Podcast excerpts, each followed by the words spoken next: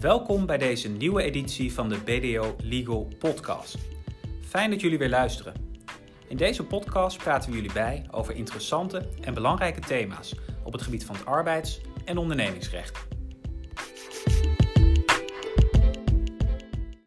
Welkom allemaal bij weer een nieuwe podcast van BDO Legal.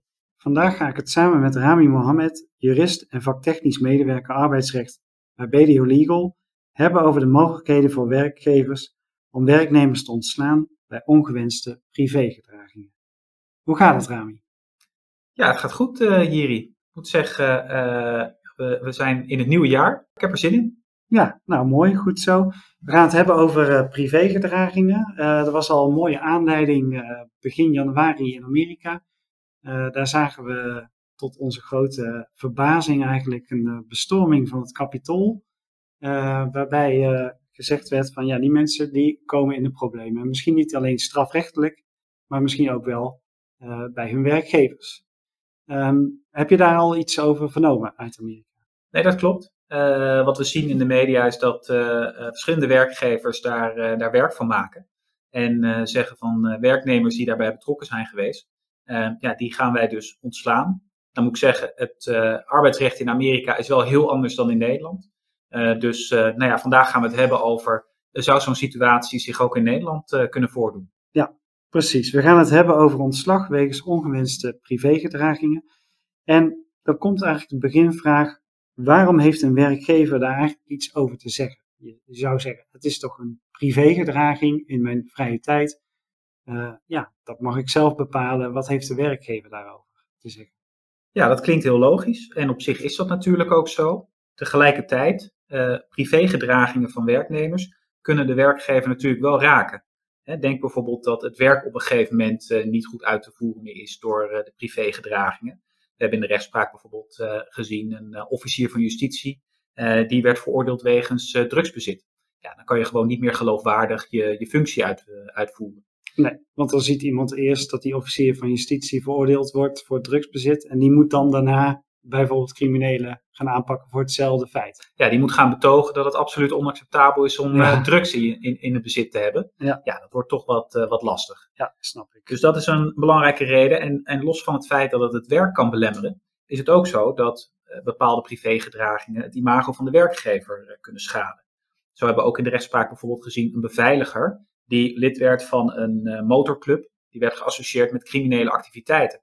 Ja, die beveiliger is dan gewoon niet meer te plaatsen bij opdrachtgevers. Omdat iedereen denkt van ja, zo'n beveiliger heb ik liever niet. Nee, precies. Maar dat straalt dan dus af op de opdrachten van de werkgever. Want die wordt geassocieerd met die criminele activiteiten en daardoor leidt die imago-schade.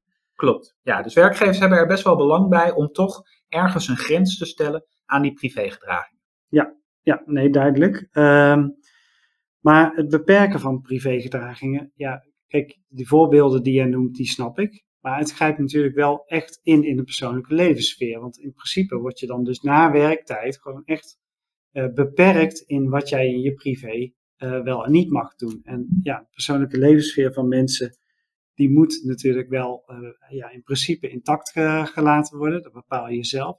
Dus onder welke omstandigheden mag je dan daar aankomen eigenlijk aan die, aan die persoonlijke levenssfeer? Ja, dat klopt. Hè. Eerbiediging van de persoonlijke levenssfeer is ook een grondrecht. Hè. Dus dat is een, uh, iets wat je niet zomaar uh, opzij zet. Uitgangspunt is dan ook dat een werknemer niet kan worden ontslagen vanwege gedragingen die in privé-tijd hebben plaatsgevonden. En juist vanwege dat grondrecht, eerbiediging van de persoonlijke levenssfeer. Maar als er bijzondere omstandigheden zijn, ja, dan kan van dat uitgangspunt worden afgeweken. Denk bijvoorbeeld aan de situaties die we zojuist hè, bespraken waarin uh, de privégedragingen een goede uitvoering van het werk belemmert of het imago van de werkgever schaadt. En daarbij kunnen ook omstandigheden van belang zijn als bijvoorbeeld de functie van de werknemer. Uh, denk aan een uh, bagagemedewerker op Schiphol. Als die veroordeeld wordt voor drugsbezit, ja, dan is dat een, een, een, belangrijk probleem voor, voor zijn werk omdat hij natuurlijk juist, hè, dat is een risicogebied, mm -hmm. uh, de bagagehallen van Schiphol. Ja. Uh, dus uh, iemand daar moet van ja, alle twijfel ontheven zijn. Ja. Dat daar sprake kan zijn van drugsbezit. Maar als, als, als zo iemand dan dus een andere functie heeft nou, in de periferie van Schiphol, hè, dat is nogal groot, hè, er zijn heel veel banen bij betrokken, dan zou het dus misschien eerder toelaatbaar zijn. Ja, ik bedoel niet dat die werkgever het dan goedkeurt, maar dan zou het niet een probleem hoeven op te leveren met zijn functie. En bijvoorbeeld bij bagagepersoneel is dat risico verhoogd. Klopt. Ja, dus de functie van de werknemer is daarbij van belang. Hè? Iemand die in de koffiekiosk op Schiphol staat, ja, dat is toch een andere functie, waarbij Mhm. minder dat risico speelt dat er bijvoorbeeld drugs verhandeld wordt. Ja, oké. Andere omstandigheid kan zijn als iemand een voorbeeld- of vertrouwensfunctie heeft. Hè, dus op het moment dat jij als, als leidinggevende of eh, als vertrouwenspersoon eigenlijk een, een, een smetteloos imago moet hebben, of, hè, of, eh, geen enkele verdenking op je moet hebben, Mhm. eh, ja, dat kan ook een reden zijn om te zeggen, ja, aan jou eh, eh, st- stellen we wat strengere eisen. Eh, jij mag geen strafrechtelijke dingen doen in je vrije tijd, et cetera. Mag natuurlijk sowieso niet, maar ook niet vanuit een civiel arbeidsrechtelijk perspectief. Is daar ook een parallel te trekken, schiet mij nu te binnen, met bijvoorbeeld de verklaring omtrent gedrag? Hè? Bij sommige functies heb je die juist nodig, omdat je een bepaalde functie of vertrouwensfunctie eh, gaat uitoefenen. Dan word je ook aan de voorkant gescreend, terwijl dat bij andere eh, banen eigenlijk helemaal geen vereiste is. Klopt. Ja, bij de verklaring omtrent gedrag zie je dat ook. Hè, dat voor bepaalde functies andere, eh, een andere toets plaatsvindt dan voor andere functies. Dus daar wordt ook gekeken naar welke functie gaat deze werknemer bekleden en wat is daarvoor van belang. Ja, dus het zijn een soort kwaliteitseisen die aan de functie gekoppeld zijn. Maar daardoor wordt, je, ja, wordt het zeg maar nog iets strenger voor je als eh, werknemer. Klopt. Oké. En ehm, nou ja, los van de, de functie of de voorbeeldfunctie van de werknemer, ja, kan je ook denken aan de vraag: heeft de gedraging in het openbaar of privé plaatsgevonden? Mhm. Hè, ehm, is er bijvoorbeeld sprake van een, een uiting door middel van een ingezonden brief naar een krant Mhm. of een besloten WhatsApp-groep met vrienden? Dat maakt nogal wat uit. En op het Mhm. moment dat jij natuurlijk in het openbaar uitlatingen doet, ja, dan heeft dat eerder zijn reflectie op de, op de werkgever en kan dat dus ook eerder een probleem vormen. Maar als die privégedragingen nou op, eh, ja, zeg maar op straat komen te liggen, eh, wat dat voor reden dan ook, dan kan dat imago-schade voor de werkgever weer gaan, toch weer gaan optreden. Dus iets kan ook privé beginnen en openbaar worden, kan ik me zo voorstellen. Ja, op zich is dat zo, maar als het de bedoeling van de werknemer is geweest om het privé te houden, dan weegt dat wel in zijn voordeel. Ja, dus zolang hij het zelf niet geopenbaard heeft of in het openbaar heeft gebracht, dan weegt dat eh, ja, in zijn voordeel, zoals je zei. Klopt. Oké. Ehm, en zijn er dan in, ook voorbeelden in de rechtspraak te vinden? Eh, want je zei al van ja, het is persoonlijke levenssfeer. Eh, het gaat om bijzondere omstandigheden. Dan, dan mogen we daar toch op, op ingrijpen. Ehm, bijvoorbeeld uitlatingen van werknemers die tot een ontslag hebben geleid. Zie je dat nu terugkomen in de jurisprudentie? Ja, zeker. Er zijn eh, best wel wat zaken in de jurisprudentie te vinden. Een van de eh, meer kenmerkende zaken is een zaak geweest eh, van een, een werknemer van Greenpeace, die in het openbaar opriep tot agressie en geweld. Ehm, dat was regelrecht in strijd met de, de Code of Conduct van Greenpeace. En daarvan zei de rechter ook, ja, deze uitlatingen zijn zo erg in strijd met de kernwaarden van Greenpeace, dat deze werknemer die ook niet openbaar had mogen maken. Ehm, en daarom werd de arbeidsovereenkomst ontbonden eh, wegens verwijtbaar handelen. Dus deze werknemer werd dus echt in zijn arbeidsrelatie geraakt door dingen die hij in privé-tijd had gedaan.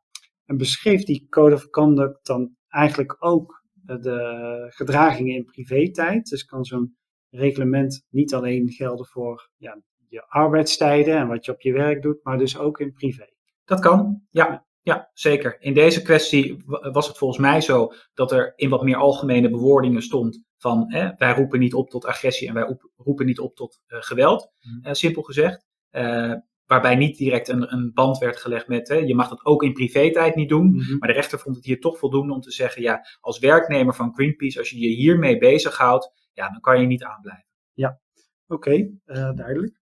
Ja, en tegelijkertijd zien we ook de andere kant, hè, dus Mhm. zaken die worden afgewezen bij de rechter. Eh, zo hadden we bijvoorbeeld een zaak van een eh, BOA bij de gemeente Sittard-Geleen, eh, die naar aanleiding van een onderzoek vanuit de gemeente, waarbij mogelijk door BOA's bevoegdheden waren misbruikt, een WhatsApp-groep had opgericht met een vijftal collega's die ook vrienden waren. En daarin toch best wel wat eh, onbehoorlijke en kwetsende uitspraken deed over collega's, maar ook over leidinggevenden, die best wel ver gingen.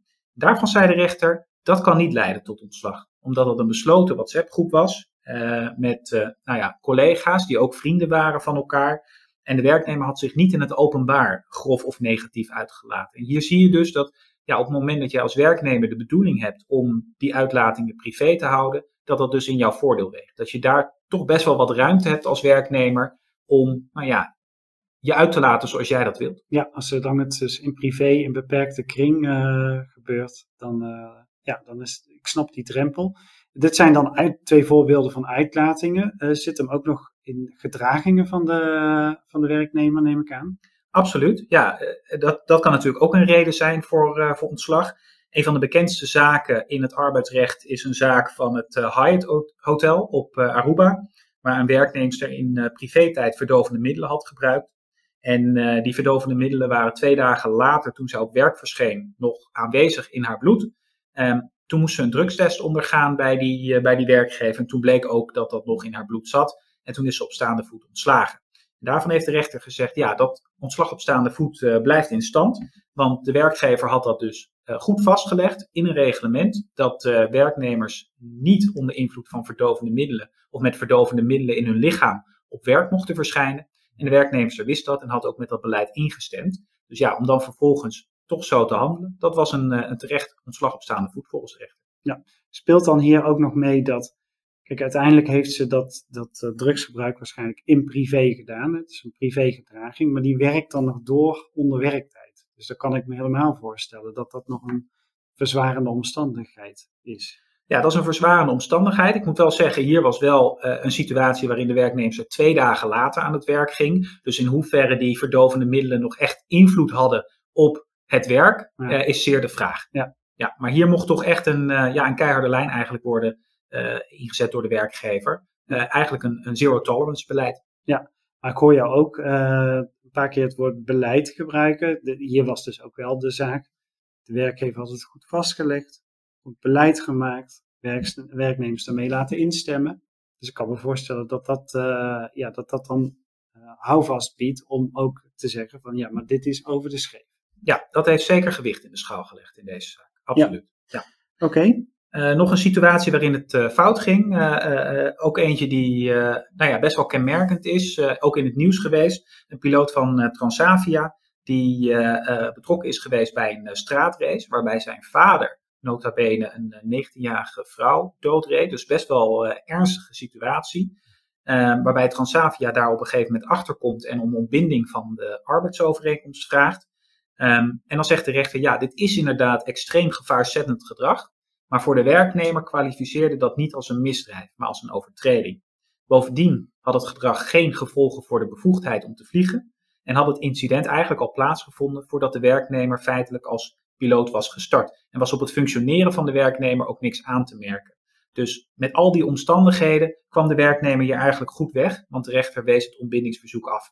Ja, ja en uh, je ziet wel dat alle voorbeelden die nu genoemd zitten, zitten toch wel tegen het strafrechtelijke aan. Het gaat om criminele activiteiten waarmee uh, geassocieerd wordt of drugsbezit. Um, is dat een vereiste om of kan het ook om uh, ja, dingen gaan die buiten het strafrecht om toch zodanig zwaarwegend zijn dat het tot een ontslag kan leiden? Ja, dat kan zeker. Het, een strafrechtelijk, een strafrechtelijke uh, veroordeling of een strafrechtelijk proces is zeker geen vereiste. Maar het maakt het natuurlijk wel zwaarder, hè? Mm-hmm. de, de, de, misdraging. Op het moment dat het ook in strijd is met het strafrecht, ja. ja dan zou je kunnen zeggen, dan had je er, je er zeker van moeten weerhouden om ja. zoiets te doen. Ja, Oké, okay, duidelijk. En welke tip kan je werkgevers nog meegeven als ze nou willen dat bepaalde privégedragen, wat je net zei over zero tolerance, uh, dit wil ik echt niet dat dat gebeurt, want het levert imago-schade op bijvoorbeeld. Wat kunnen ze nou doen uh, om ervoor te zorgen dat dat tot een ontslag kan leiden? Nou, we hebben het eigenlijk al een beetje besproken, maar de belangrijkste tip is om het gewoon goed vast te leggen in de arbeidsovereenkomst of een personeelsreglement dat van toepassing is op de arbeidsovereenkomst. En dan leg je vast, zo goed mogelijk en zo concreet mogelijk, wat is het ongewenste gedrag en wat is de consequentie als het gedrag zich voordoet. Ja, en op het moment dat je dat doet, ja, dan sta je echt wel 1 of 2-0 voor bij de rechter. Omdat je dan werknemers hebt die van tevoren wisten welk gedrag verboden was, daar ook mee hebben ingestemd en dan vervolgens tot het, toch tot het ongewenste gedrag overgaan. Ja, dan, dan uh, heb je een veel grotere kans bij de rechter dat een uh, ontslagverzoek uh, slaagt. Oké, ik kan me wel voorstellen dat dat toch maatwerk is ook, omdat we net ook zagen van het hangt van de functie af of van de sector waarin je actief bent. Dus ik kan me voorstellen dat er niet één, één handboek te schrijven is uh, om privégedragingen zeg maar, te beperken in die zin. Nee, klopt helemaal. Dat is maatwerk. Uh, en je moet zorgen dat je dat ook goed formuleert. Zodat het niet achteraf is dat, het, dat er net iets plaatsvindt wat buiten de rijkwijde van de bepaling valt. Hè? Ja. Dus uh, absoluut van belang om daar uh, goed over na te denken en advies over in te winnen. En bij BDO kunnen we daar natuurlijk uiteraard bij helpen. Ja, en dan natuurlijk vooropgesteld dat de bedoeling van zo'n reglement is dat de werknemer zich van het gedrag onthoudt. Hè? Dus daar niet, zich daar niet mee bezighoudt. En niet om het maar op aan te sturen op een ontslag. Nee, absoluut. Maar ik denk dat de meeste werkgevers ook uh, liever hebben dat werknemers zich aan de regels houden dan dat ze opgescheept zitten met zo'n vervelende kwestie dat je tot ontslag moet overgaan. Ja, duidelijk. Oké, nou dan zijn we daarmee aan het einde gekomen van deze BDO Legal podcast. Rami, bedankt voor je bijdrage. Bedankt ook weer voor het luisteren en hopelijk tot een volgende keer. you